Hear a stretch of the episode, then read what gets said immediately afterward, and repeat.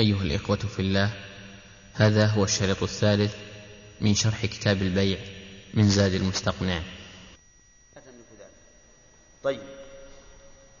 يقول أو اشترى له أو اشترى بعين ماله بلا إذنه لم يصح. اشترى ما عندكم له؟ طيب. يعني اشترى بعين مال الشخص. بدون إذنه لم يصح.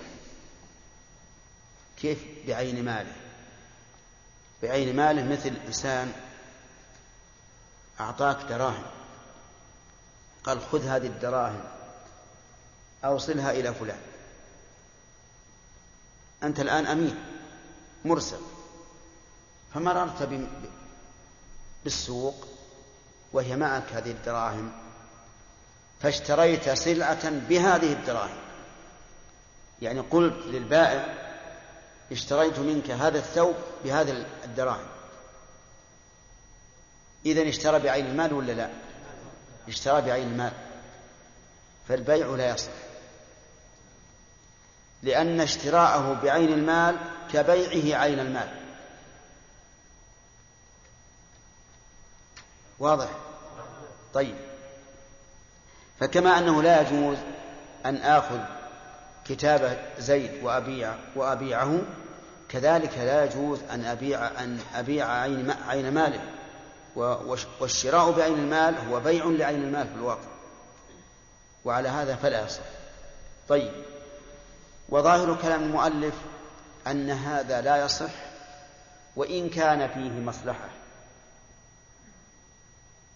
وظاهر كلامه أيضا أنه لا يصح وإن أجازه المالك لماذا؟ لفوات الشرط والصحيح أنه إذا أجازه المالك صح البيع. إذا أجازه المالك صح البيع. والدليل على ذلك أن النبي صلى الله عليه وسلم وكل الجعد بن عروة أن يشتري له أضحية. وأعطاه دينارا. فاشترى أضحيتين بدينار واحد ثم باع إحداهما بدينار. شوف الآن. وكل أن يشتري أضحية فاشترى أضحيتين. وهذا فيه مصلحة ولا لا؟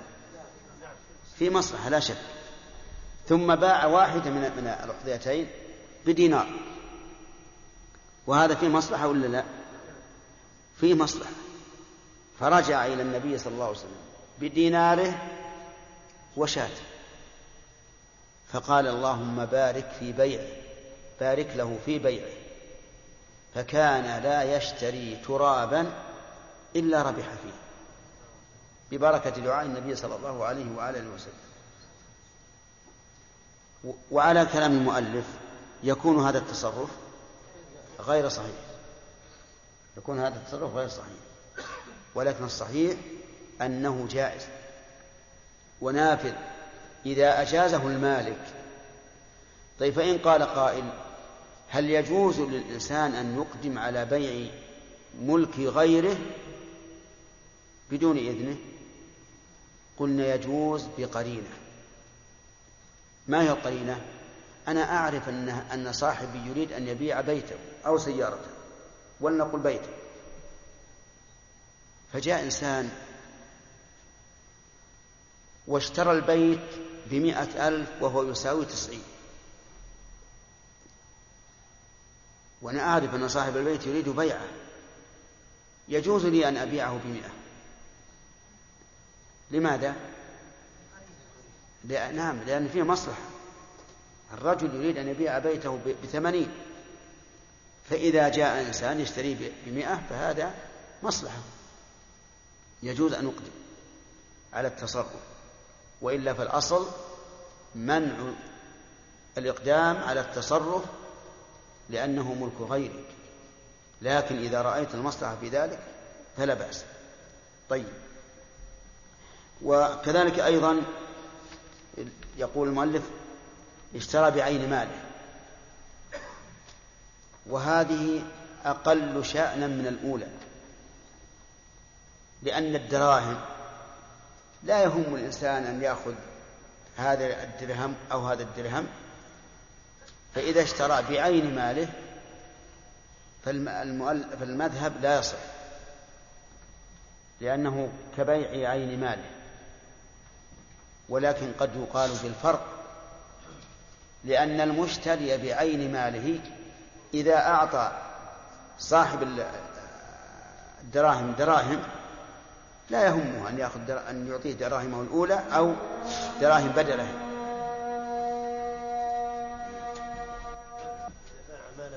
نعم.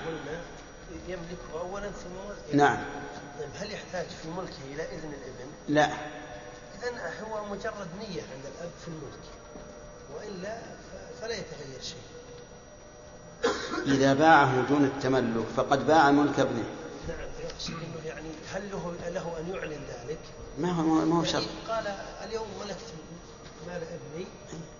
إذا قال ابنه لماذا تبيع مالي؟ أي نعم. قال لأن لأني رأيت فيه مصلحة لك.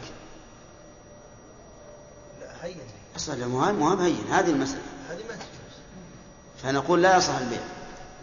إذا قال ابنه لماذا تبيع مالي؟ قال لأني تملكته. تملكته وبعته صار ملكي. إذا عليه ما يطلع الابن على تملكه للملك لماله وعلى كل حال إذا حسب نيته. أيه. إذا باعه بعد التملك وإن لم وإن لم يعلم الابن بالتملك مو شرط المسألة الأخيرة بيع عين المال ذكرنا القول الثاني إن شاء الله قد يقال إن أهم الدار الراجح بارك الله فيك أن كل إنسان يجيز التصرف في ملكه؟ فالتصرف نافع.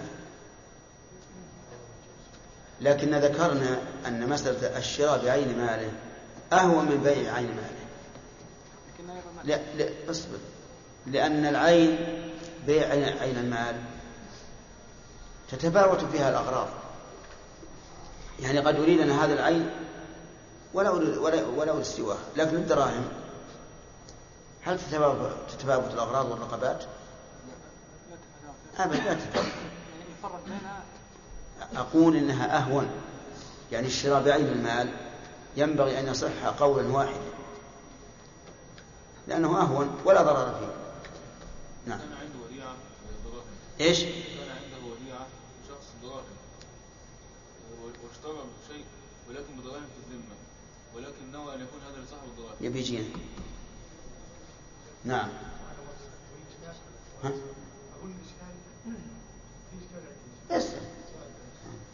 إذا شرع في الركعة الثانية إنا لله معلش مثلا سؤال في الموضوع موضوع سؤال في الموضوع معلش بعد يقول النبي صلى الله عليه وسلم النصيحة نعم. إذا على المذهب شيخنا تعين تعين إيش؟ دراهم نعم نعم. نعم. هل عليه شيخ المال الربوي إذا قلنا هذا عين هذا المال؟ هل نقول لا يجوز البيع به ولا الشراء؟ لا لا لا بعد. مراد إذا اشتريت منك مثلا سلعة بهذه الدراهم. صار العقد وقع على عين هذه الدراهم. فلا فلا أستطيع أن أبدلها أنا.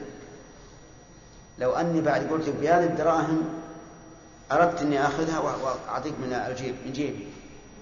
ما املك هذا؟ تبي تسأل سؤال غير المسألة؟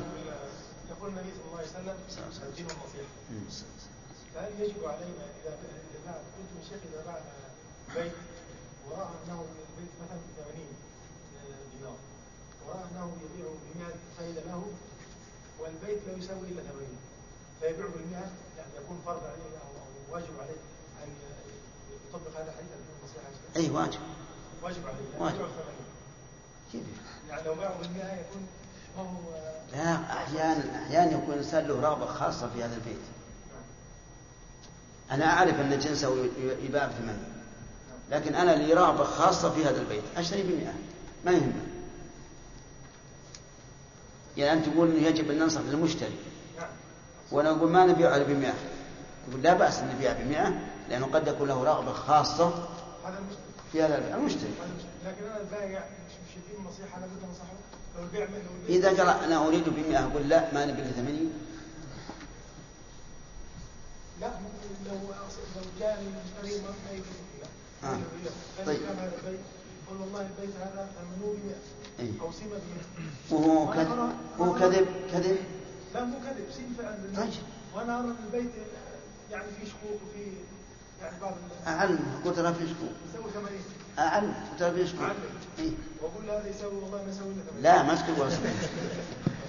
انتهى الوقت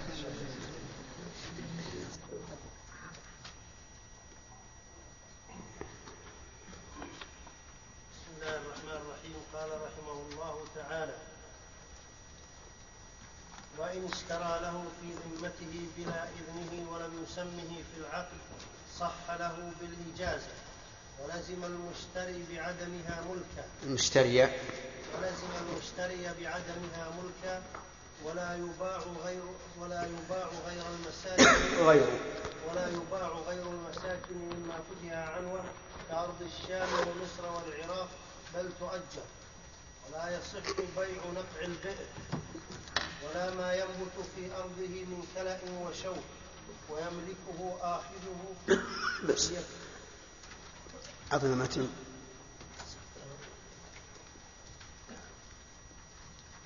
الحمد لله رب العالمين وصلى الله وسلم على نبينا محمد وعلى آله وأصحابه ومن تبعهم بإحسان إلى يوم الدين.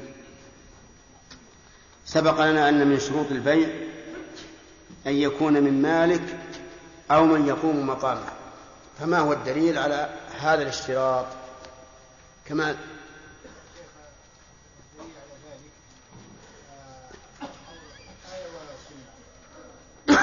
نعم.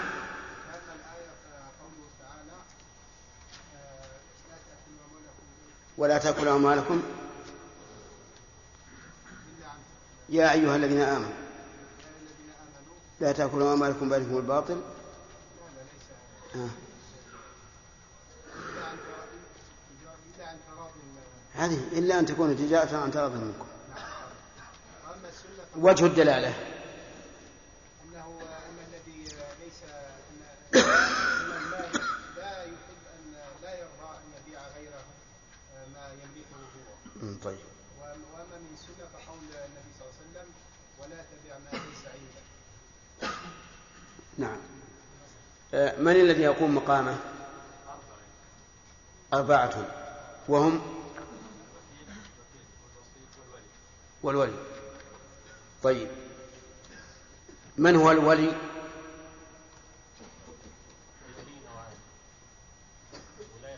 لا من هو؟ قبل قبل التقسيم.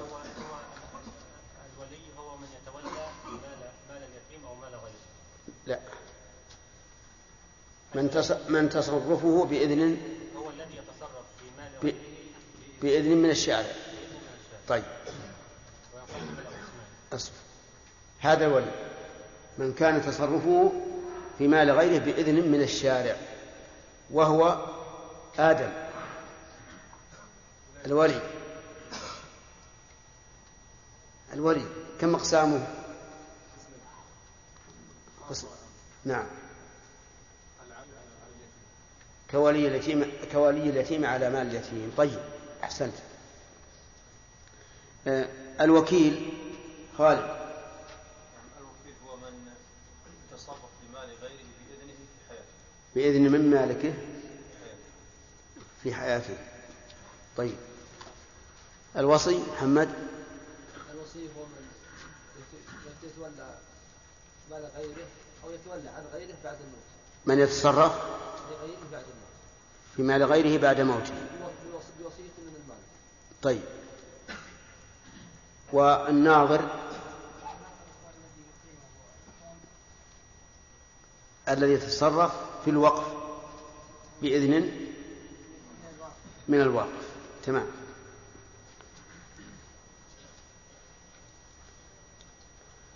آه، طيب رجل باع ملك غيره بغبطة يعني أنه كان يعرف أن فلانا سيبيع سيارته وجاء شخص يشتريها بأكثر من قيمتها فباعها.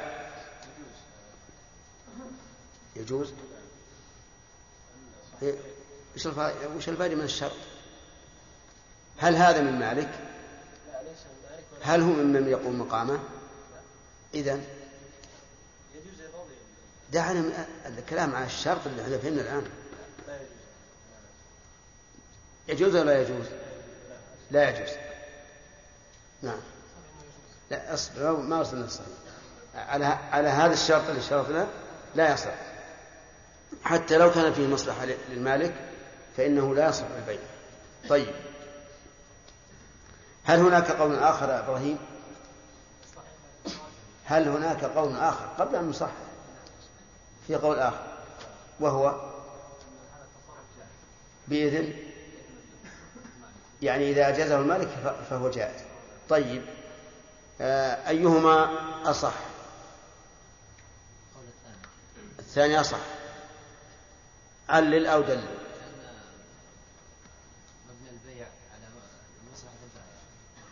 قد لا يكون في مصلحة.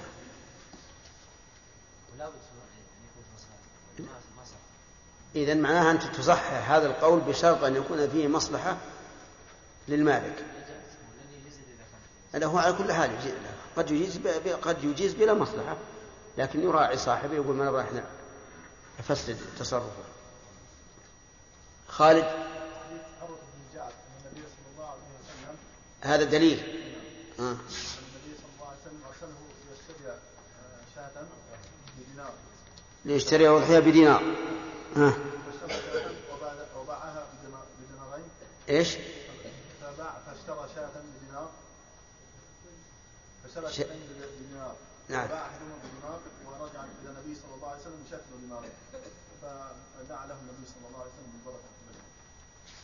وجه الدلالة النبي صلى واقر ودعا له تمام. هذا دليل. أثري. تعليل. سامح. تعليل التعليل. التعليل. أن هذا البيع فيه منفعة للبائع وهو يود أن يباع فوجد منه إيه- إيش؟ أن هذا البيع. فيه منفعة للمالك وهو أصلا كان يريد أن في قد لا يكون في منفعة يا أخوان.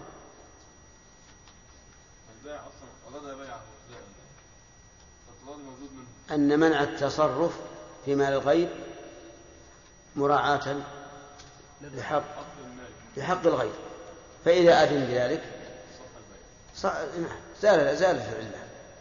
طيب ممكن أيضا أن أن يقال يستدل أيضا بالآية إلا أن تكون التجارة عن تراض منكم فإن عموم قوله عن تراض يشمل الرضا قبل العقد والرضا بعد العقد. نبدأ الآن بالتفسير أو أنا نسيت أين أين وقفنا.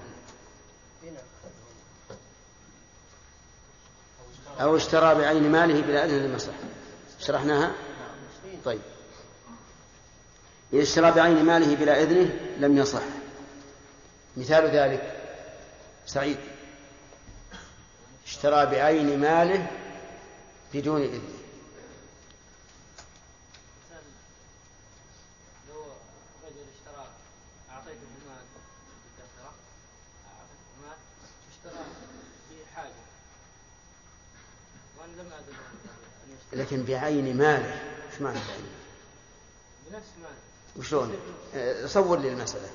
رجل أعطيته خمسين. خمسين ريال. وعنده خمس ها؟ وعنده خمسين. وعنده خمسين. نعم. وادخر ماله واشترى بماله. ما حاجة إنك تجيب عنده خمسين. واشترى بماله. أعطيته خمسين ريال وديعة. نعم. ها؟ اشترى بها شيئا. اشترى بها شيء بنفس الدراهم. لكن وش معنى قولي بعين ماله يعني مثلا أنا اشتريت اشتريت هذا الرجل بخمسين ريال ثم أخذت الخمسين اللي أعطيتهم وأعطيتها الرجال. هذه هي؟ إيه. خطأ. وهو مثال أن أن أن يعط- أن يعطي رجلا مالا فيق- فيقول له اذهب بهذا المال إلى فلان بعينه. فيشتري هذا الرجل الذي يعطي هذا المال بهذا المال مثلا متاعا أو شيئا فهذا لا يجوز. طيب يعني هذا الرجل وقف على صاحب الطعام وقال أعطني بخمسين ريال خمسين كيلو رز مثلا. نعم. ثم أخرج الدراهم من جيبه وأعطاها إياه. هذه خطأ. يعني يأخذ الخمسين ويعطيها البائع يقول أعطني بها. يعني أعطني بهذه الخمسين. أي طيب. صحيح يا جماعة؟ صحيح. أي نعم. لأنه اشترى الآن بعين المال. وقع العقد على عين المال وهو ثمن فكأنه فكأنه باع عين ماله. عرفتم يا جماعة؟ ما هي فرق طيب. أولا جملة معترضة يقول الآن وقفت على صاحب ضع- دكان. قلت أعطني بخمسين ريال رزدا. فأعطاني فأخرجت الدراهم التي لزيد من جيبي وأعطيتها إياه. هنا البيع صحيح. المثال الثاني قلت لصاحب الدكان بعد أن أخرجت الدراهم من جيبي أعطني بهذه الدراهم رزدا. هذا لا يصح. الفرق أنه أنني عينت وأن العقد وقع على عين الدراهم المملوكة لغيري. أما في الصورة الأولى فالعقد وقع في ذمتي على ثمن في ذمتي ثم نقدت الثمن من دراهم غيري. مفهوم يا جماعة؟ يعني هذا يتصور في النقدين الذهب والفضة حتى هذا حتى هذا ال- إذا وقع العقد على عين الثمن الذي لغيري فالع- فالعقد باطل كما لو بعت ماله. وإذا وقع العقد على غير معين ثم نقدته أي الثمن من ملك غيري فهذا لا بأس به. يعني بمعنى أن البيع يصح الفرق هو التعيين إن وقع البيع على عين الدراهم التي للغير فالعقد فاسد. ووجه ذلك إنه, أنه باع ملك غيره حقيقة. وإذا وقع في ذمته ثم نقده من دراهم غيره فالعقد فالعقد صحيح. ولهذا اشترط المؤلف قال اشترى بعين ماله. بعين ماله. واضح يا جماعة؟ والفرق ظاهر جدا. الفرق هو أنه إذا عين مال الغير وقع العقد على على عينه فتصرف في ملك غيره. وإذا وقع العقد على ما في الذمة ثم نقده من مال غيره فإن العقد صحيح. ثم عاد كونه يأخذ من مال غيره أو لا يأخذ هذا هو اللي هل هو حرام ولا حلال؟ طيب. وعلم من قوله بلا إذنه أنه لو أذن له صح. طيب. وإن اشترى له هذا مبتدأ الدرس اليوم. وإن اشترى له في ذمته ولم يسمه في العقد صح له بالإجازة ولزم المشتري بعدمها ملكا.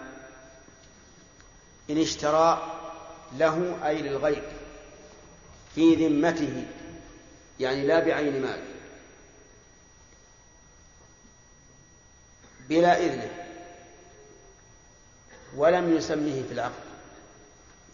صح له صح للغير بالإجازة ولزم المشتري بعدمها أي بعدم الإجازة ملكا ملكا لمن؟ للمشتري. واضح. طيب. اشترى له في ذمته. اشترى له في ذمته بلا إذن.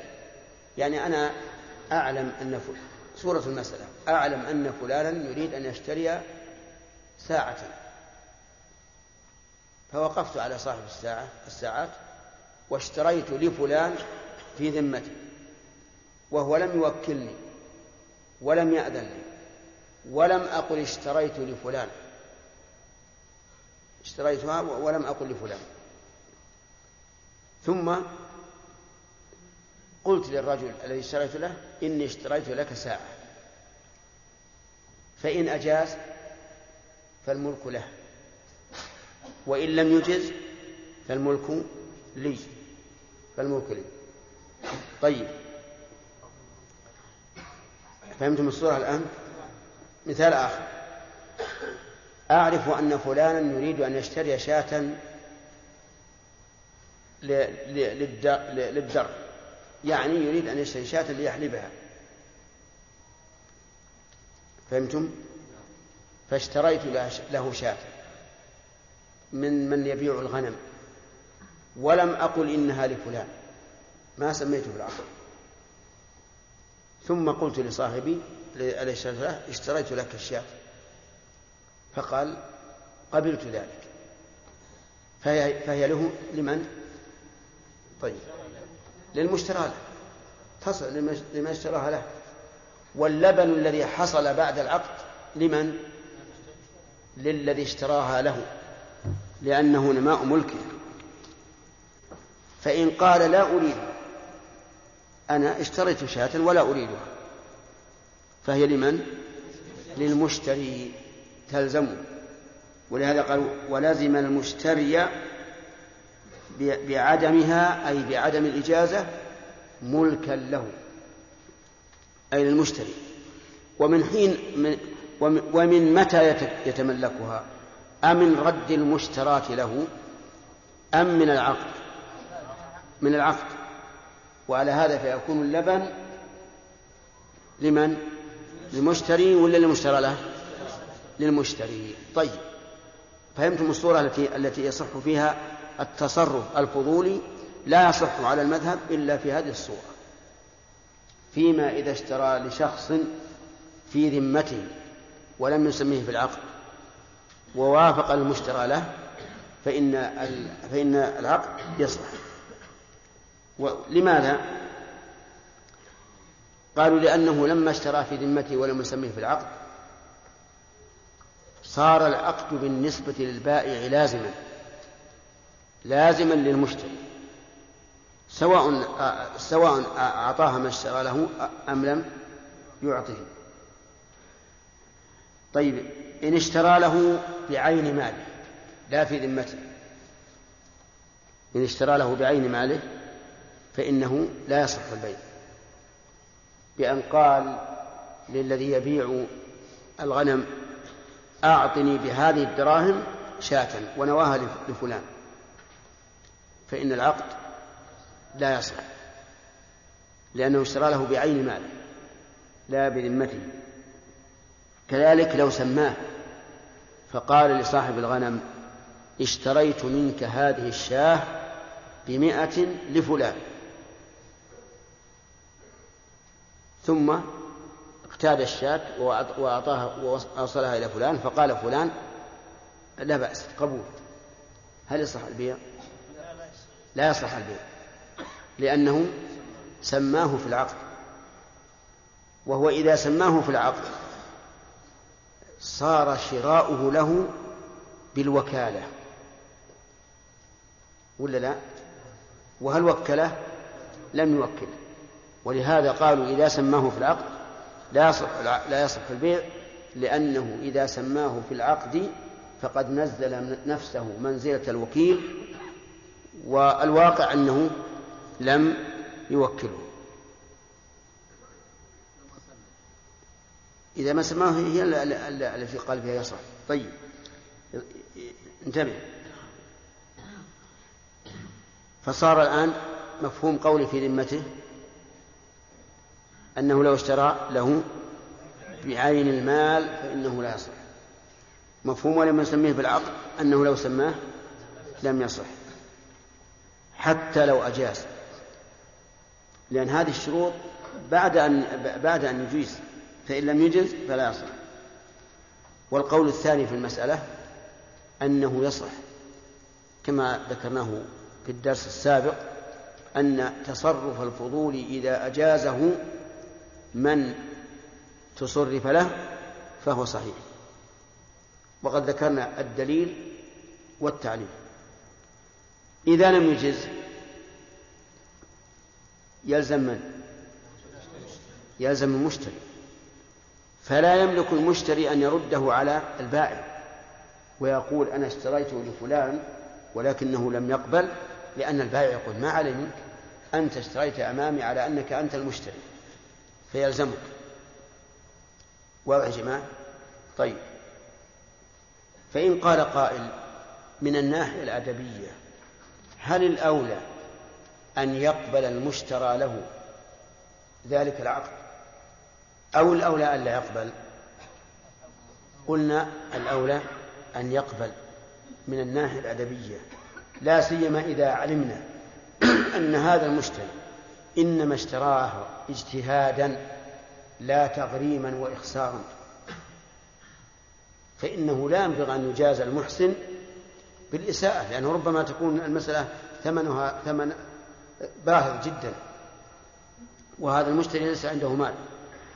فينبغي من الناحية الأدبية أن المشترى له يقبل ولو كان عليه بعض بعض البضاضة ثم قال المؤلف تفريعا على اشتراط أن يكون البائع مالكا ولا يباع غير المساكن مما فتح عنوة كأرض الشام ومصر والعراق.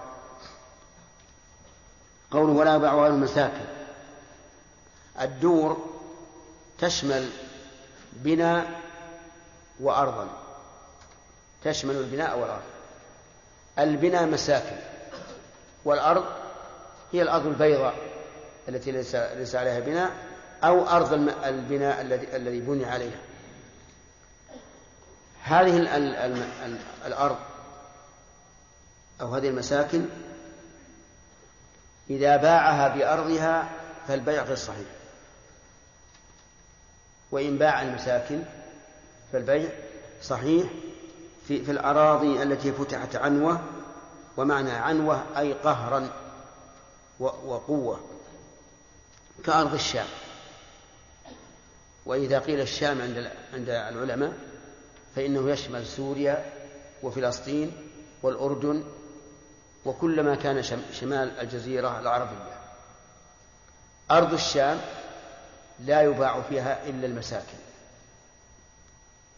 وأما الأرض نفسها فإنها لا تباع.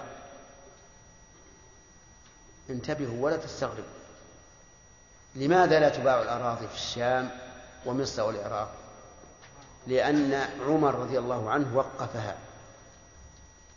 والبيع والوقف لا يباع عمر رضي الله عنه لما فتح هذه الأمصار رأى أن قسمها بين الغانمين يحكم الأجيال المستقبلة من أجيال المسلمين. فقال أنا أوقفها وأضرب عليها خراجا يعني كالأجرة يؤخذ من منها كل سنة. فكان رضي الله عنه هذا رأيه وصارت وقفا. والوقف لا يجوز بيعه. وهذا الذي مشى عليه المؤلف سنقرر إن شاء الله. المهم أن فهمنا الآن مصر والشام والعراق لا تباع فيها الأراضي وإنما تباع فيها المساكن فقط. لماذا؟ لأن المساكن ملك للساكن هو الذي أقام البناء وبناه حتى استقام فله ثمن هذا البناء الذي أقامه فيصح العقد عليه. أما الأرض فلا. طيب. هذا الذي نعم قال بل تؤجر. الآن الحمد لله لم ينسد الباب. نقول لا تبعها ولكن أجرها. والأجرة لك. لأن الأجرة في مقابل المنفعة لا في مقابل العين. فلهذا جاز تأجيرها ولم يجز بيعها. وهذا القول ضعيف جدا. والصواب أن بيعها حلال جائز وصحيح سواء المساكن أو الأراضي. وينزل المشتري منزلة البائع في أداء الخراج المضروب على الأرض. والآن الخراج موجود ولا غير موجود؟ غير موجود. الآن لا خراج ولا وقف ولا شيء. لكن لا بد أن نفهم الحكم الشرعي. أما الأمر الواقع فالناس يتبايعون الأراضي والمساكن والبساتين من غير نكير بل هو شبه إجماع. ولهذا يعتبر هذا القول ضعيف جدا يعتبر ضعيفا جدا. والصواب جواز بيع المساكن والأرض. نعم. وينزل المشتري الجديد منزلة البائع في أداء الخراج. في أداء الخراج. ثم هذا الوقف ليس وقفا خاصا. حتى نقول إن الأوقاف الخاصة لا تباع إلا أن تتعطل منافعها. هذا وقف عام على المسلمين عموما. فليس له مستحق خاص. وإذا كان كذلك كان منع المسلمين من تداوله بالبيع من أشق ما يكون على الناس. ورفع الحرج معلوم في الشريعة الإسلامية. طيب. لم يذكر الماتن بيوت مكة لكن ذكرها الشارع. بيوت مكة لا يجوز بيعها ولا إجارتها فهي أضيق مما فتح عنوة فلا يجوز بيعها بيع البيوت ولا الإجارة وهذا لو عمل الناس به لكان فيه إشكال كثير. لكن فرج الفقهاء الذين يقولون بالتحريم فرجوا للناس قالوا فإن لم يجد ما يسكنه إلا بأجرة لم يأثم بدفعها. والإثم على من؟ على الآخر المؤجر لأنه لا يستحق ذلك. هذا في مكة. فما بالك بالمشاعر التي يتحتم على الإنسان أن يبقى فيها؟ يكون بيعها من باب أولى بالتحريم. ولهذا لا شك أن الذين بنوا في منى أو في مزدلفة أو في عرفة لا شك أنهم غاصبون وآثمون لأن هذا مشعر. لا بد للمسلمين من المكوث فيه فهو كالمساجد. لو جاء إنسان لو جاء إنسان إلى مسجد جامع كبير وبنى له غرفة في المسجد وصار يؤجرها ماذا يكون؟ يكون حراما. الآن منى مشعر يجب على المسلمين أن أن يبقوا فيها والمبيت فيها واجب من واجبات الحج. فإذا جاء إنسان وبنى فيها وصار يؤجرها على الناس فهو لا شك غاصب آثم ظالم. ولا يحل له ذلك. ف وهو أشد إثما ممن يبيع المساكن في مكة لأن المساكن في مكة لا لا يلزم الإنسان أن يبقى في مكة إذ يجوز أن يخرج برا و... و... وينزل. طيب. قول المؤلف ولا يباع المساكن ما فتح عنوه يؤخذ منه أنه يجوز بيع المساكن مما فتح صلحا ها؟ بيع الأرض والمساكن مما فتح صلحا وهو كذلك وذلك أن أرض العدو إما أن تفتح عنوة وإما أن تفتح صلحا على أنها لهم ونقرها معهم بالخراج وإما أن تفتح صلحا على أنها لنا. فإن كانت لهم فهي ملكهم يتصرفون فيها. إن كانت لنا فهي ملكنا نتصرف فيها. هذا كان صلح. أما العنوة فقد عرفتم حكمها. قال ولا يباع ولا يصح بيع نقع البئر. هذا أيضا لا يصح بيعه. بيع نقع البئر. ما هو نقع البئر؟ هو الماء الذي في البئر الذي نبع من الأرض. فلا يجوز بيع هذا الماء.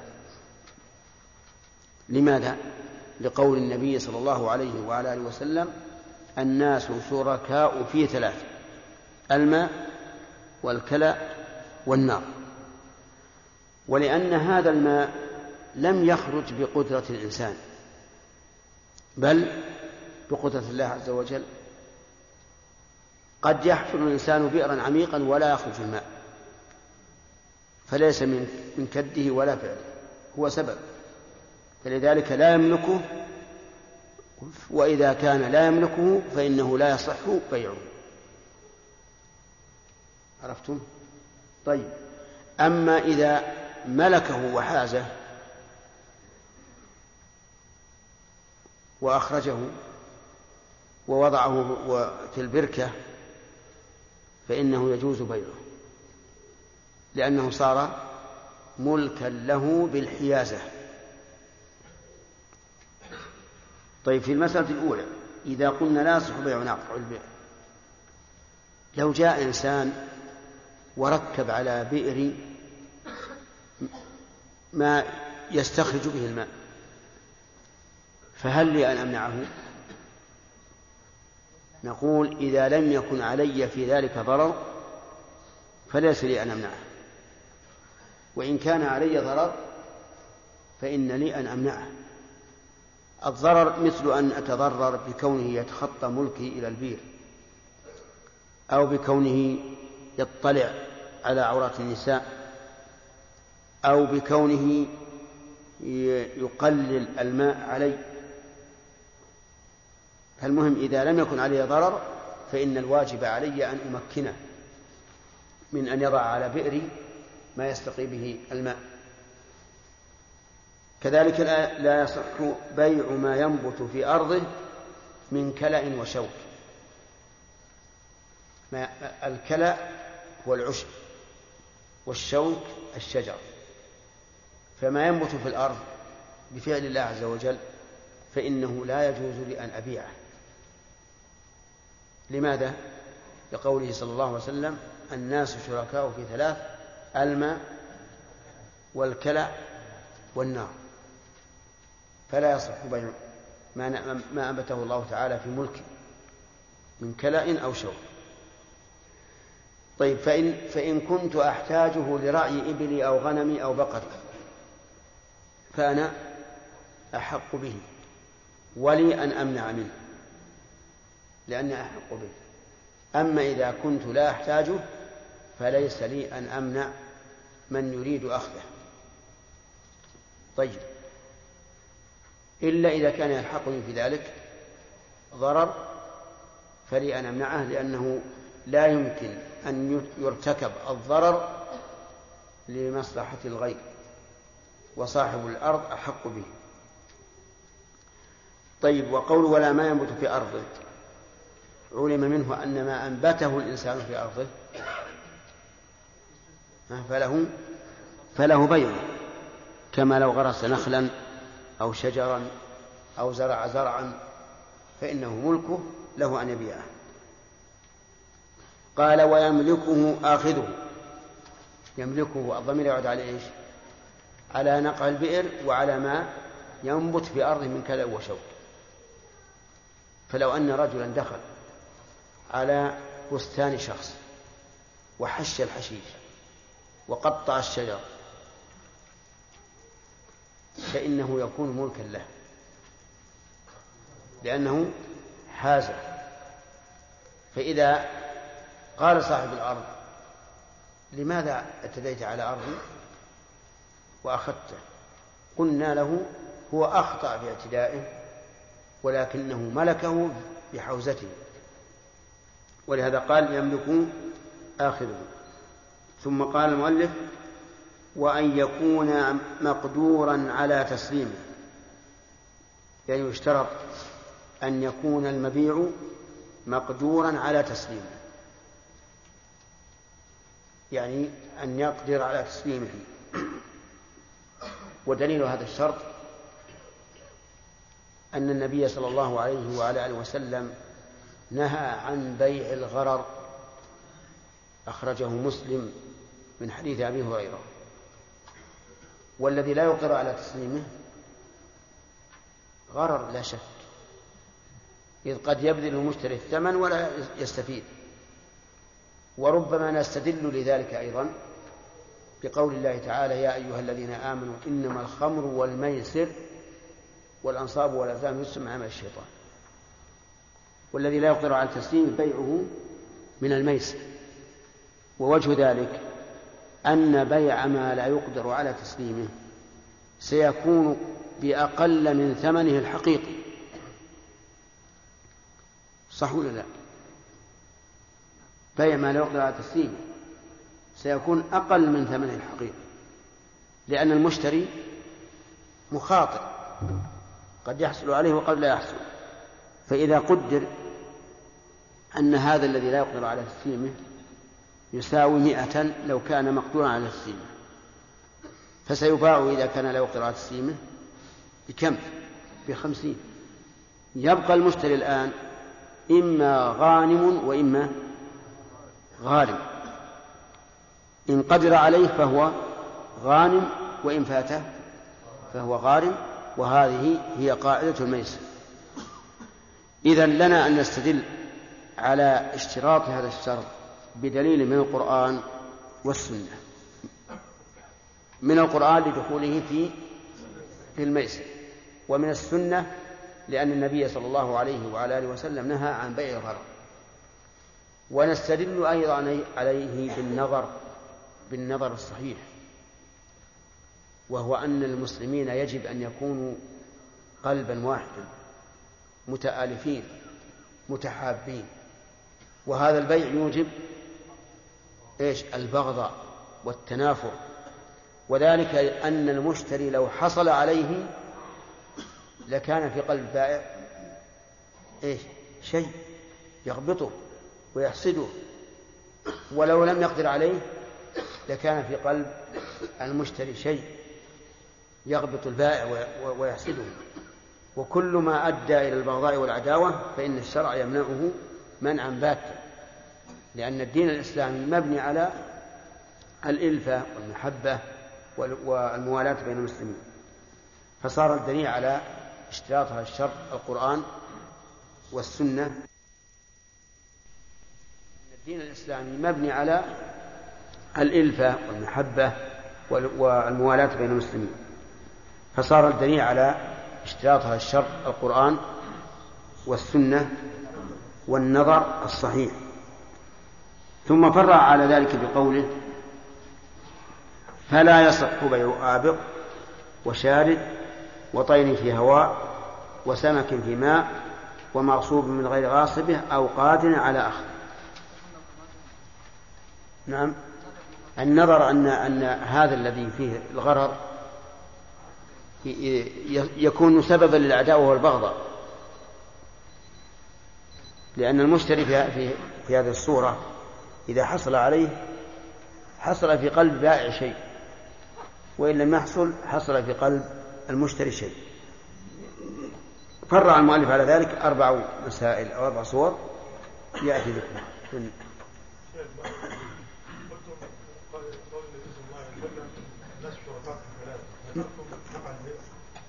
الماء الماء لا ما ما الحديث الماء. نعم. لا البركة هذه قد حازها صاحبها. أي نعم إذا كان لم صاحبه والثالث نعم. الماء والكلى والنار. آه النار. النار الناس فيها شركاء. قيل المراد به الحطب. الحطب الذي في البر لأنه وقود النار وقيل المراد بها النار نفسها وهذا الصحيح. ويعني ذلك أنني لو كنت أوقدت نارا لأطبخ عليها فجاء إنسان يريد أن أن يطبخ عليها أيضا يحمي قدره عليها أو أن يأخذ منها قبسا فليس لي أن أمنعه. الناس شركاء في ثلاث فهمت؟ أو جاء إنسان يتدفى بالشتاء فليس لي أن أمنعه. نعم. شيخ الأراضي الموقوفة الآن. إيش؟ الأراضي تكون عنوة ولا يخرج خراجها فأي شيخ يسمى الذي يملكها يخرج كل سنة خراج لها.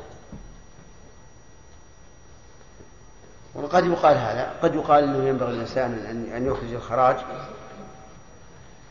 لأنه إذا كانت الولاة قد غفلوا عن هذا الشيء فأديه أنت واجعل ما تخرجه للمسلمين في مصالح المسلمين. يعني مثلا آه، مساجد طرق وما أشبه ذلك. شيخ قررنا أن الأوقات لا يجوز بيعها. نعم. فإذا كان لمصلحة يعني ولي الامر مثلا أرض موقوفة أو بيت موقوف ثم مثلا بناء مسجد أو توسيع مسجد. فكيف يعني يشتريها من هذه المسألة الأوقاف. إذا أراد الإنسان أن يحولها إلى ما هو أنفع. فهل يملك ذلك؟ في خلاف بين العلماء منهم من يقول لا يملك ذلك.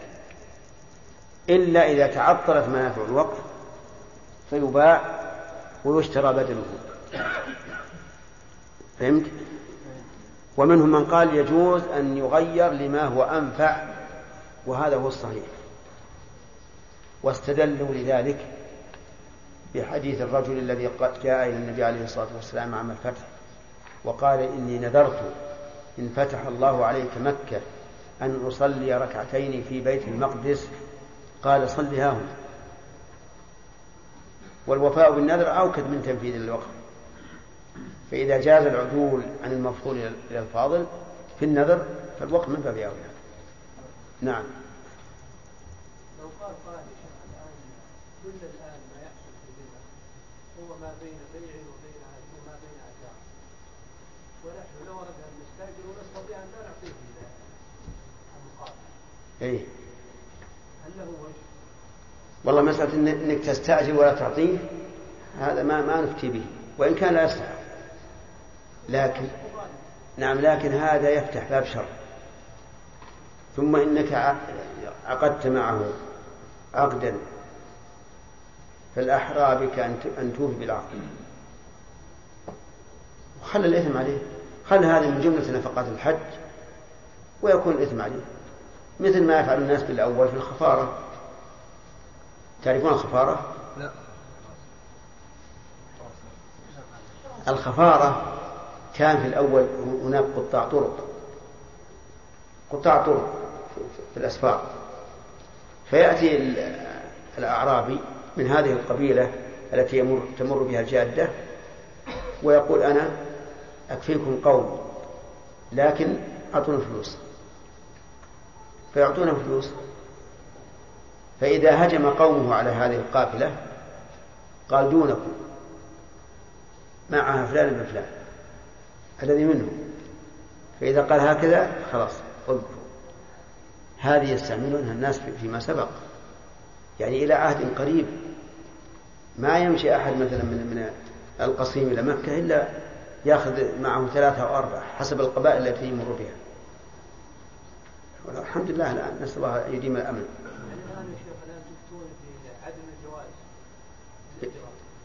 والله أنا أفتى أنا أنا أنا سألني بعض الإخوان وقلت أنا أعطوه والإثم عليهم. لا تفتحون باب الشر. نعم لو فرضنا أن الإنسان لو لو امتنع أنه سيصل إلى نتيجة مرضية لكن سيصل إلى نزاع وتعب. لا يجوز يا شيخ الأجار الأجار الخيام والبنايات لا يجوز. لا يجوز للمؤجر. لا يجوز. لا يجوز. أما الخيام فيجوز أن يؤجرها لأنها ملكه وليست بناء لأن البناء يثبت. وهو يقول أجر الخيم نعم. نعم. إيش؟ الدليل من القرآن والسنة.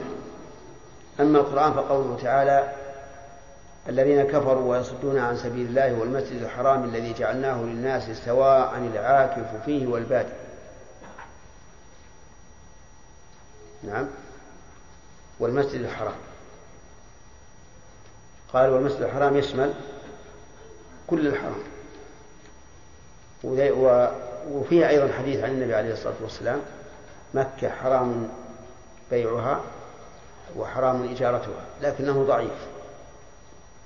ثم كانت في خلافة عبد الله بن الزبير رضي الله عنه كانت بيوت أهل مكة مفتوحة للحجاج يسكن صاحب البيت في ربعة منها والباقي مفتوح للحجاج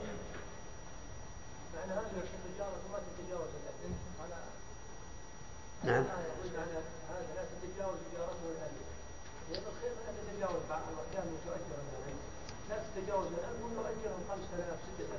اللي هو اللي هو اللي هو المؤجر يعني مؤجر الخيام. ويقول أنا اؤجر الخيام. والخيام أصلا ما تسوى 1000 ريال صحيح.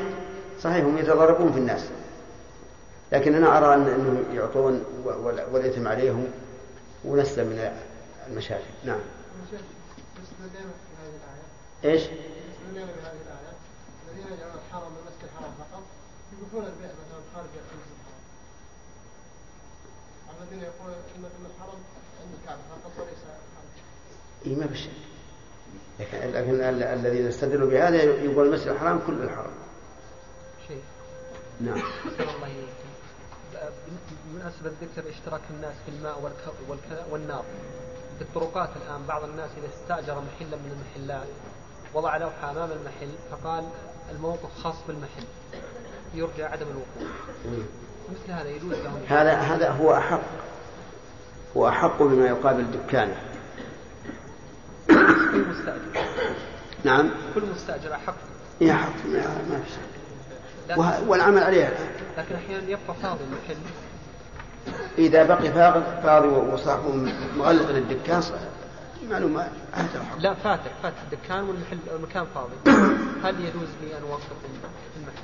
نعم لكن لو قال لك إذ- إذهب أنا أحتاجه فاذهب. مو شرط أنه يحتاجه أما إذا كان يحتاج وش هي؟ ها؟ مسألة عشان حضرتك من جدة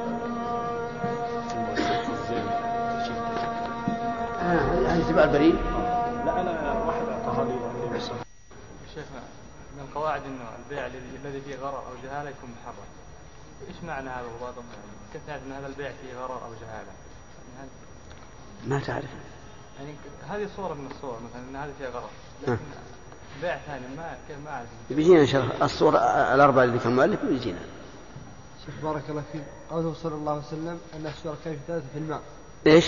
في الماء نعم ألا ينصرف هذا فقط إلى مياه الأمطار والآبار والعيون التي تخرج هكذا ولا يكون في في الآبار اللي حفرها الإنسان لأن هذا بفعل هذا بفعله نعم وهذا هو سبب فتسبب فيه.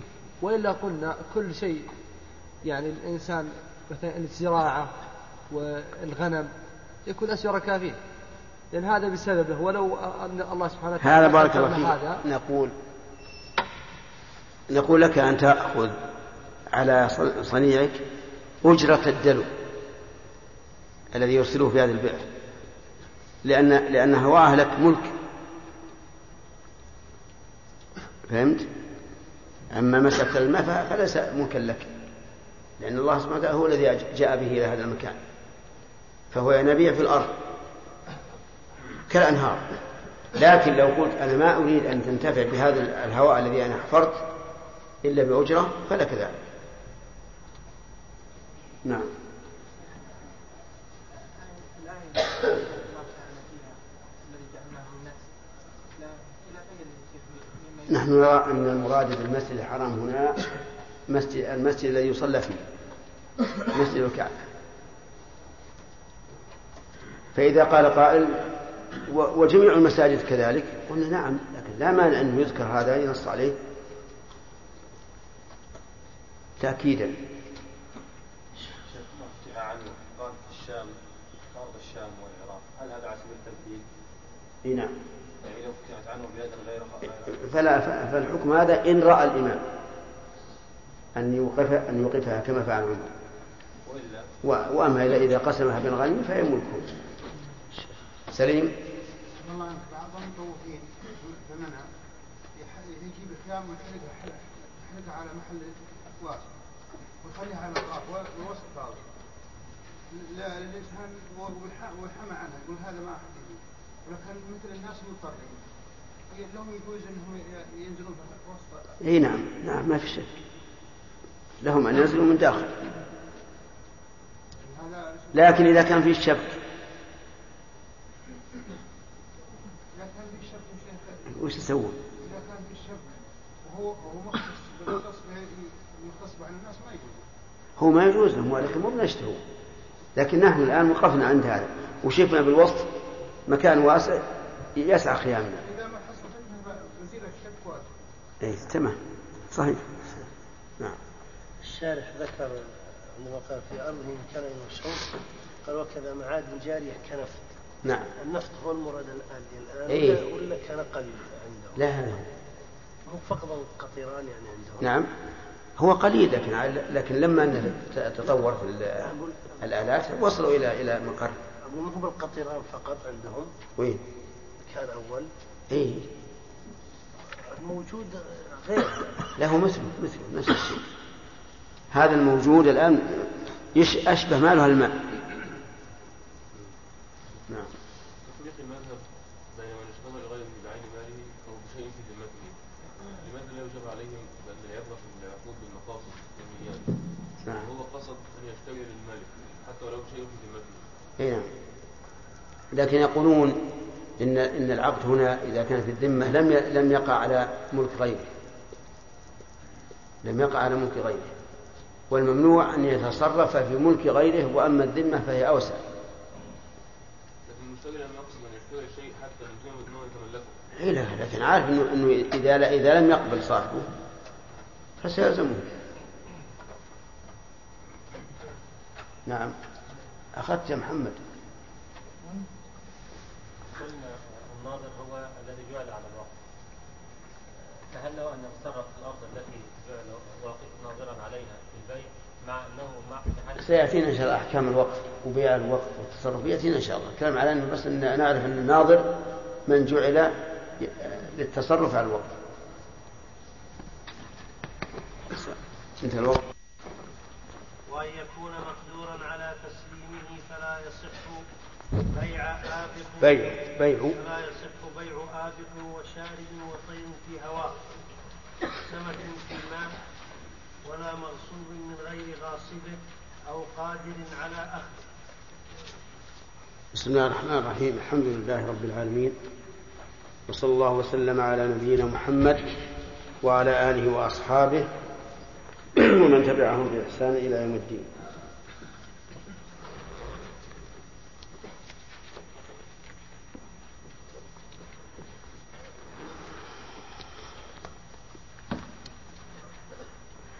ما تقول في رجل عنده أرض زراعية في الشام هل يجوز أن يبيعها أو لا؟ المذهب لا يجوز لماذا؟ ها؟ لأنها فتحت عنه ووقفها عمر على المسلمين طيب القول الثاني في المسألة عبد الله أنه يصح وعليه العمل نعم. وهذا عليه العمل من زمان. حتى صاحب الإنصاف يقول إنه عليه العمل في زمننا وهو اختيار شيخ الإسلام ابن تيمية رحمه الله. وهو وهو الصواب. آه، رجل عنده بيت في مكة. هل يجوز بيعه أو لا؟ نعم. لا يجوز بيعه. لا يجوز بيعه. إذا ماذا يصنع به؟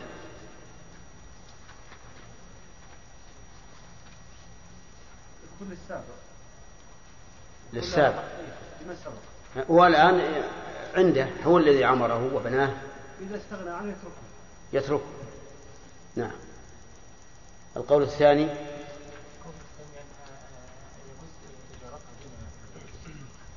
يجوز إجارتها دون بيعها. عبد الله. يعني عكس ما قال الغارب وهو الصحيح. ما أحد قال أنها تجوز إجارتها دون بيعها طيب هذا اختيار شيخ الإسلام ابن تيمية رحمه الله. والمسألة فيها خلاف طويل عريض وعمل الناس اليوم من أزمنة بعيدة على أنه يجوز بيعها وإجارتها. لكن من تورع واحتاط وقال أنا لا لا أتملك في مكة إن احتجت إلى أجرة دفعت الأجرة وإن وإن لم أحتج فأنا في سلامة.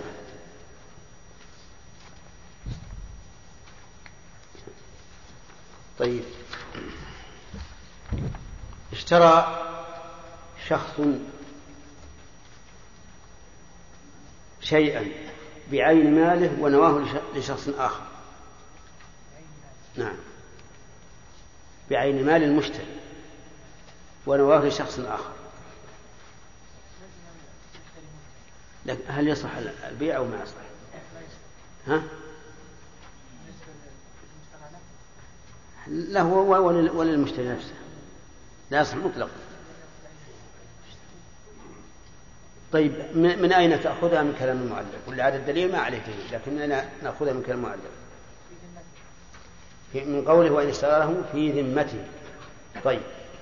إذا ما هو شرط صحة التصرف الفضولي يا خالد مثلا انه الشيء في ذمته وان لا يسميه في العقد أن يشتريه في ذمته وأن لا يسميه في العقد.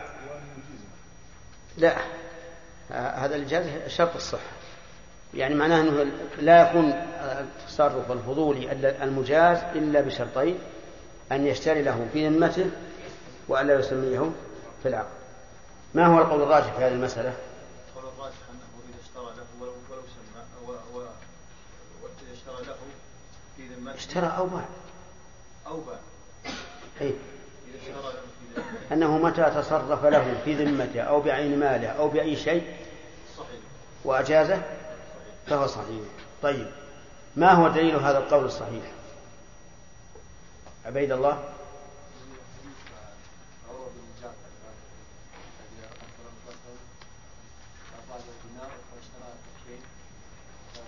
ليشتريه فاشترى شاتين ثم باع إحداهما بدينار فجاء إلى النبي صلى الله عليه وسلم بدينار وكبش.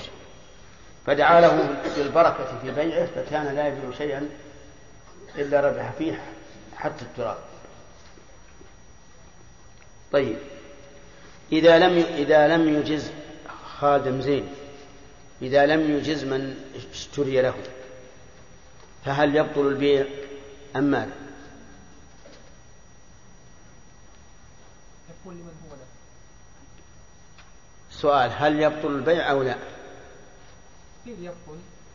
قيل يبطل. وقيل يكون لمن اشترى. وقيل؟ لا أبى قيل لمن اشترى يكون المشتري لا إيه. المشترى له. وقيل يبطل؟ من قال بالبطلان؟ ما. لعله ما قيل. إيش تقولون يا جماعة؟ فيها قول؟ نعم. طيب. إذا نقول إذا رده من اشتري له فإنه يلزم المشتري ملكا طيب إذا قبله من اشتري له فهل يثبت البيع من القبول يعني من الإجازة أم ماذا؟ لا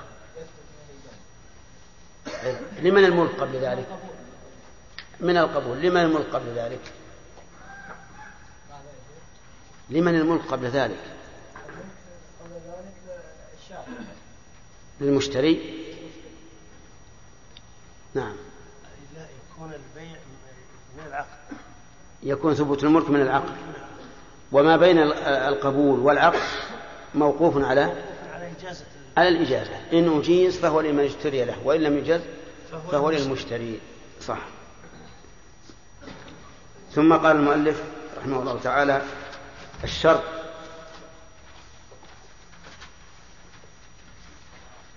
لا أخ... فيه نقاش با- باقي رجل حوض حياضا ووجه إليها شعابا أودية مياه أمطار فاجتمعت الأمطار في هذه الحياض فهل يجوز بيعها؟ إبراهيم.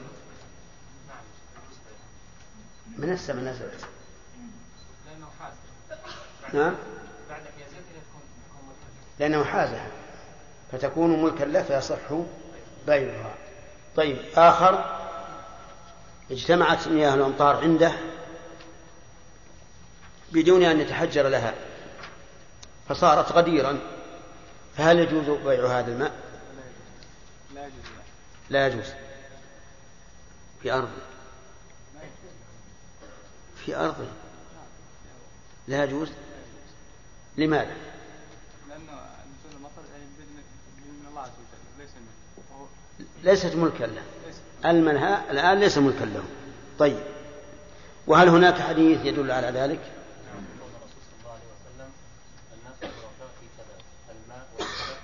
نعم طيب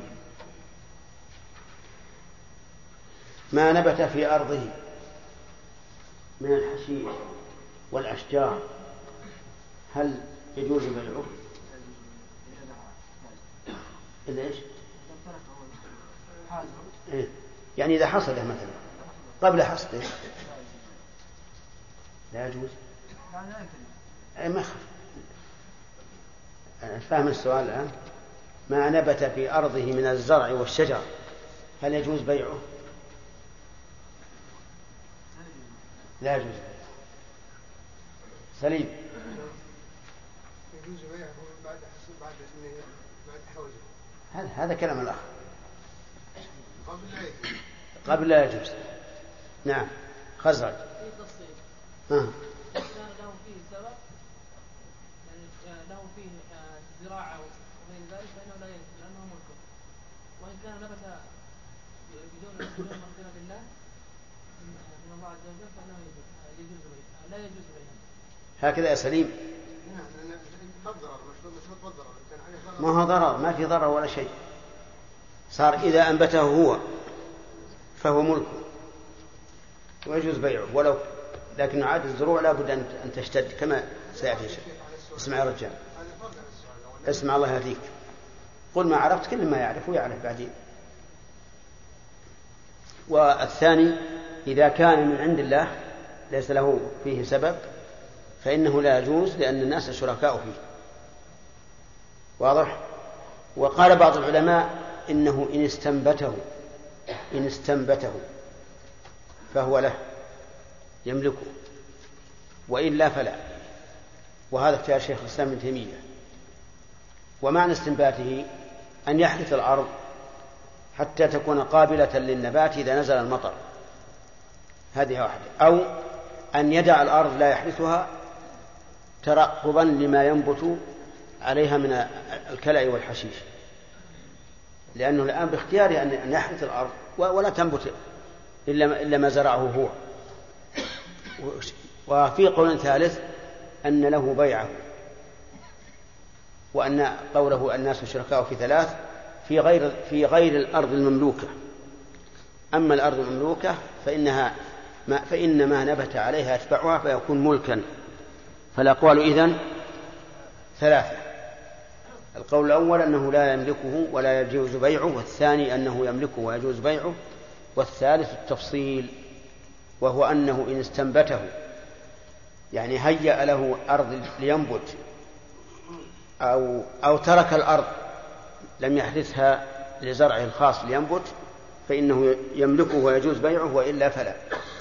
وهذا أشبه ما يكون بالصواب أنه مفصل كما قلنا في أحواض الماء التي يعدها لاستقبال الماء فإذا جاء الماء ونزل فيها صار ملكه. طيب. ثم قال رحمه الله الشرط الخامس أن يكون مقدورا على تسليمه. أن يكون مقدورا على تسليمه. الضمير في قول يكون يعود على المعقود عليه سواء كان الثمن أم المسلم. أن يكون مقدورا على تسليمه أي أن يكون كل من المتعاقدين قادرا على تسلم أو تسليم من انتقل من ملكه أو إلى ملكه. ودليل هذا قوله تعالى إلا أن ولا تأكلوا أموالكم بينكم الباطل إلا يا أيها الذين آمنوا لا تأكلوا أموالكم بينكم بالباطل إلا أن تكون تجارة عن تراض منكم. ووجه الدلالة أن ما يعجز عن تسليمه لا يرضى به الإنسان غالبا. ولا يقدم عليه إلا رجل مخاطر. قد يحصل له ذلك وقد لا يحصل. ومن السنة أن النبي صلى الله عليه وعلى آله وسلم نهى عن بيع الغرر. وهذا غرر. وجه كونه غررا أن المعجوز عن تسليمه لا بد أن تنقص قيمته. وحينئذ إن تمكن المشتري من تسلمه صار غانما وإن لم يتمكن صار غارما وهذا هو الغرر ومن المعنى يعني التعليل أن هذا يؤدي إلى الخلاف والنزاع والعداوة والبغضاء والحيل. فكان من الحكمة أن يسد هذا الباب. ضد المقدور عليه هو المعجوز عنه. وفرع المؤلف على ذلك قوله فلا يصح بيع آبق وشارد الآبق هو العبد الهارب من سيده والشارد هو الجمل الشارد من صاحبه. فبيع الآبق لا يصح سواء علم خبره أم لم يعلم؟ لأنه غير مقدور على تسليمه. البائع لا يستطيع أن يسلمه للمشتري. حتى لو لو علمنا خبره وأنه أبقى إلى البلد الفلاني لأن العثور عليه يصعب. لا سيما مع ضعف السلطان وعدم استتباب الأمن وعدم الضبط فإنه لا شك يصعب جدا أن يناله المشتري. و طيب وقوله فلا يصح بيع ظاهره سواء كان المشتري قادرا على رده أم لم يقدر. وقيل إن كان قادرا على رده فإن البيع صحيح. لأن لأن الحكم يثبت بعلته ويزول بزوال العلة. فإذا كان هذا الرجل يعلم مكان الآبق وهو قادر على أخذه بكل سهولة فما المانع من صحة البيع لكن بشرط أن لا يغر البائع يعني أن لا يوهمه أنه لا, لا, لا يقدر على العثور عليه. وذلك لأنه إذا أعلمه أنه قادر عليه فسوف يرفع السعر. يعني ثمنه. وإذا لم يعلم فسوف يخفض السعر فلا بد من أن يعلمه. ولا شارد الشارد ما هو؟ الجمل الشارد وهذا مثال وإلا فلو أن بقرة هربت أو شاة أو ما أشبه ذلك وعجز عنها فهي داخلة في هذا. ولا طير في هواء الطير في الهواء لا يصح بيعه. مثل أن يكون عند الإنسان حمام وليس الآن في مكانه فيبيعه صاحبه. فإن بيعه لا يصح. لأنه إيش؟ غير مقدور عليه. وظاهر كلام المؤلف أنه لا يصح بيعه ولو ألف الرجوع. حتى لو كان من عادته أي, أي, أي هذا الحمام. أن يأتي في الليل ويبيت في مكانه فإنه لا يصح بيعه وذلك لأنه وإن كان آلفا للرجوع فقد يرمى وقد يهلك لأنه ليس بين أيدينا الآن. وقيل إن ألف الرجوع صح البيع ثم إن رجع وإلا فللمشتري الفسخ. وهذا القول أصح. أنه يصح العقد عليه فإذا حضر وأراد البائع أن يقول لا لا أسلمك إياه أجبرناه على تسليمه إياه لأن البيع وقع صحيحا. وإن لم يحضر فإن للمشتري الفسخ لأن المشتري لم يشتري شيئا لا ينتفع به ولا يعود عليه. قال ولا سمكا في ماء. لا لا ولا سمك يعني ولا بيع سمك في ماء. ولو كان مرئيا. فإنه لا لا يجوز بيعه. وظاهر كلام المؤلف ولو كان آه نعم آه مرئيا بمكان يمكن أخذه منه. لأنه أطلق. قال سمك في ماء. ولكن الصحيح الذي مشى عليه الشارح أنه إذا كان بمرئي يسهل أخذه فإنه يجوز بيعه. كالسمك الذي يكون في البرك الآن في برك بعض البساتين يكون فيها سمك لكنها في مكان محوس وهي مرئية يسهل أخذها. فهذه يصح بيعها. لكن سمك في بحر أو في نهر لا يصح بيعه. أو في مكان غير ليس ليس بحرا ولا نهرا لكن يصعب أخذه. فإنه لا يصح بيعه. وذلك لأن هذا السمك ربما ينغرز في الطين ولا يقدر عليه. ولا نعم. ولا مغصوب من غير غاصبه. أو قادر على أخذه. لا يصح بيع مغصوب من الغاصب أو من من المالك. من المالك.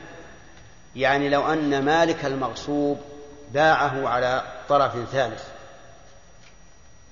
فإنه لا يصح إلا أن المؤلف استثنى قال من غير غاصبه أو قادر على أخذه. فإن كان من غاصبه بأن قال المالك للغاصب اشتري مني ما غصبتني فاشتراه. فهذا صحيح. لأن العلة وهي عد القدرة على التسليم أي أعني علة الصحة موجودة.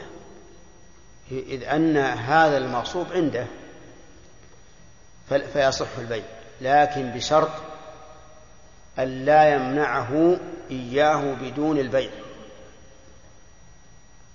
فإن منعه إياه إلا بالبيع فالبيع غير صحيح لأنه بغير رضا. ومن شرط البيع الرضا. يعني بأن قال غاصب أنا لا أرده عليك. وأريد أن تبيعه علي فالمالك باعه عليه اضطرارا لأنه يقول كما قال العامة العوض ولا القطيعة. يعني آخذ العوض ولا روح مالي وعوض مالي. فإذا قال الغاصب أنا لا أعطيك إياه ولكن أريد أن تبيعه علي أعطيك الثمن وباعه علي فإن البيع لا يصح. طيب فإن بذل الغاصب ثمنا أكثر من قيمته أضعاف مضاعفة وباعه المالك عليه فهل يصح أو لا؟ لا يصح. لا يصح. ما دام لم يرضى. حتى لو أعطي أضعافا مضاعفة. لأن المالك ربما لا يرضى أن يبيعه على الغاصب ولو أعطاه أضعاف أضعاف قيمته لأنه يريد أن يتشفى منه. هو يعرف المالك أنه لو أخذ هذه القيمة اشترى عشرة من جنس ما أخذ منه لكن يريد أن يحول بين الغاصب وبين جشعه وطمعه. فيقول أنا لا أبيعه أبدا. فهذا نقول لا يصح البيع ولو كان بأضعاف مضاعفة. وقول المؤلف أو قادر على أخذه. على أخذ إيش؟ على أخذه من الغاصب. مثل أن يغصبه شخص فيبيعه المالك على عم هذا الشخص القادر على أخذه منه. أو على أبيه فإنه يصح لأن العلة أعني علة صحة البيع وهي القدرة على أخذه موجودة. طيب فإن كان المشتري اشتراه بناء على أنه قادر على أخذه ولكنه عجز فيما بعد فله فله الفسخ لأنه تعذر الحصول على مقصوده. إذن هذا الشرط مأخوذ من القرآن والسنة والاعتبار. من القرآن يا الرحمن يا أيها الذين آمنوا لا تأكلوا أموالكم إلا أن تكون وجه الدلالة أنه لو حصل الغبن على أحدهما لم يكن لم يكن راضيا به. ومن السنة. نعم. آدم. نعم. وهذا غرض لأنه قد يحصل وقد لا يحصل. ومن الاعتبار جمال.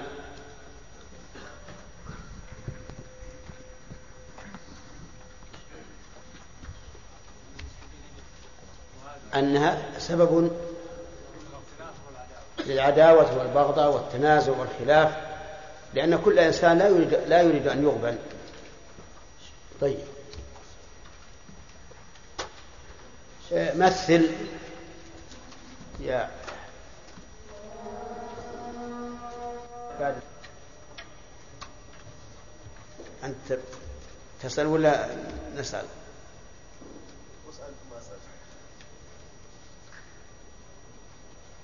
طيب نريد أمثلة لما لا يقدر على السنة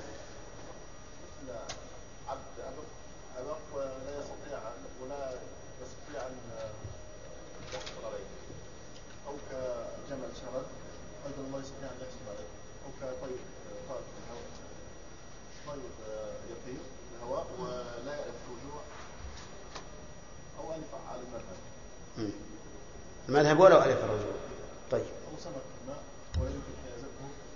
إلا بمحوز يسهل أخذه منه. نعم. وين اشترى له في ذمته في ذمته يعني ذمة المشتري أو المشترى؟ لا ذمة المشتري. لأن ذاك ما وكله. نعم زكي. بارك الله فيك. يعني قرأنا في الدرس الماضي أنه لا يجوز البيع بيع الماء في البيت. بيع نقع الماء. نقع الماء في البيت. نقع الماء في البيت نعم. لكن لو لو آه، أنفق رجل على بئر مثلا مئة ألف أو مئتين ألف فخرج الماء أشكل علينا يا شيخ هل يجوز بيعه أو لا؟ المذهب ما يجوز التكلفة هذه يا شيخ التي ها؟ التكلفة هذه كلها التي دفعها كيف؟ التكلفة هذه التي دفعها كلها جعلته أحق به من غيره ما يجوز على المذهب.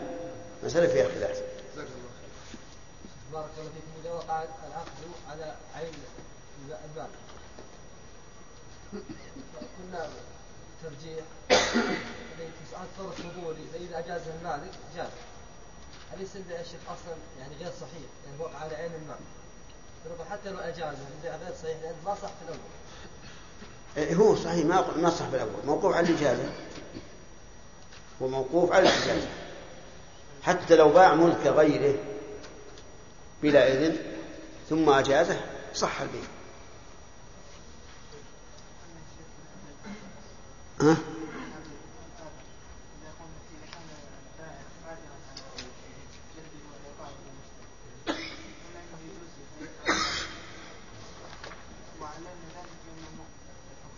لا. أصل الحكم لعدم القدرة. الحكم لا يصح. الحكم عدم الصحة التعليل عدم القدرة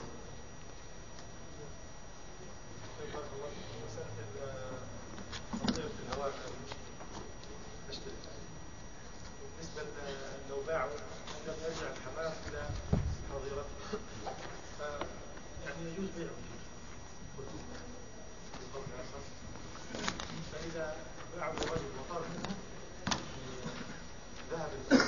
منه بعد القبض ولا ولا لا؟ بعد القبض. إيه؟ يكون على على على نصيب المشتري. بعد ما قبض.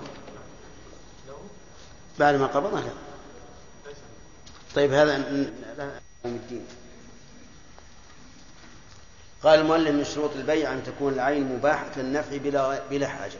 اشرح هذا يا عقيل. وأن تكون العين مباحة النفع من غير حاجة. ما الذي يستفاد من هذا الشرط؟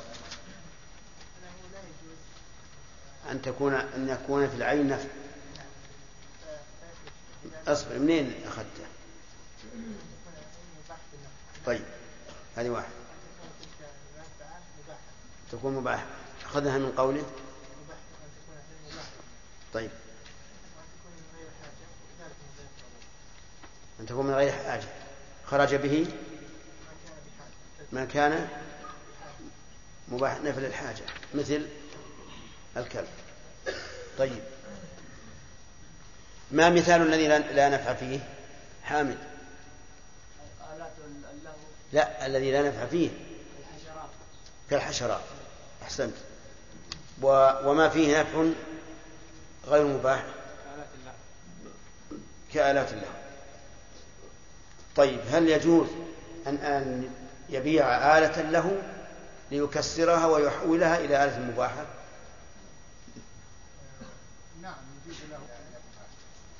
يجوز حال كونها آلة له؟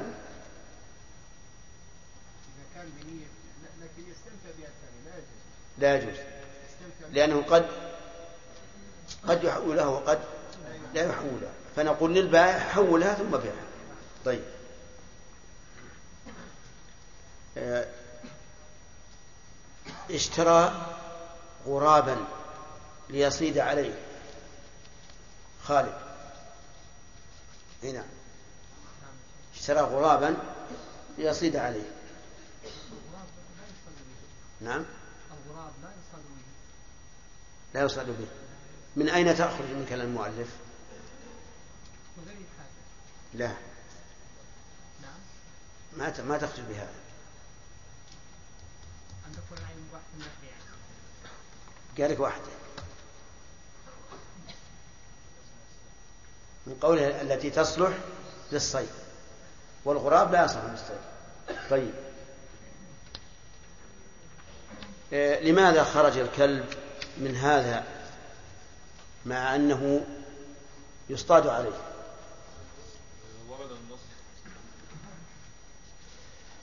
صحيح الجواب؟ لورود النص به.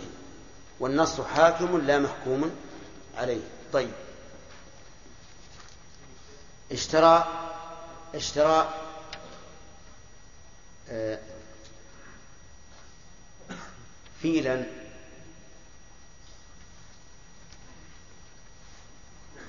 يجوز؟ إيش الفائدة منه؟ ها؟ الفيل يصلح الصيد كيف؟ ما أدري والله. يلا يمشي الفيل يمكن ما عمرك شفت الفيل اي طيب. مثل إيش؟ صحيح صح أيها الإخوة في ختام هذه المادة نسأل الله أن نلقاكم في لقاءات متجددة. مع تحيات. مؤسسة الاستقامة الإسلامية للإنتاج والتوزيع في عنيزة. شارع هلالة رقم الهاتف والناسخة الهاتفية صفر ستة ثلاثة ستة أربعة ثمانية ثمانية ثمانية صفر والرقم الثاني صفر ستة ثلاثة ستة أربعة خمسة ثمانية ثمانية صفر ورقم صندوق البريد اثنان وخمسمائة. وألف.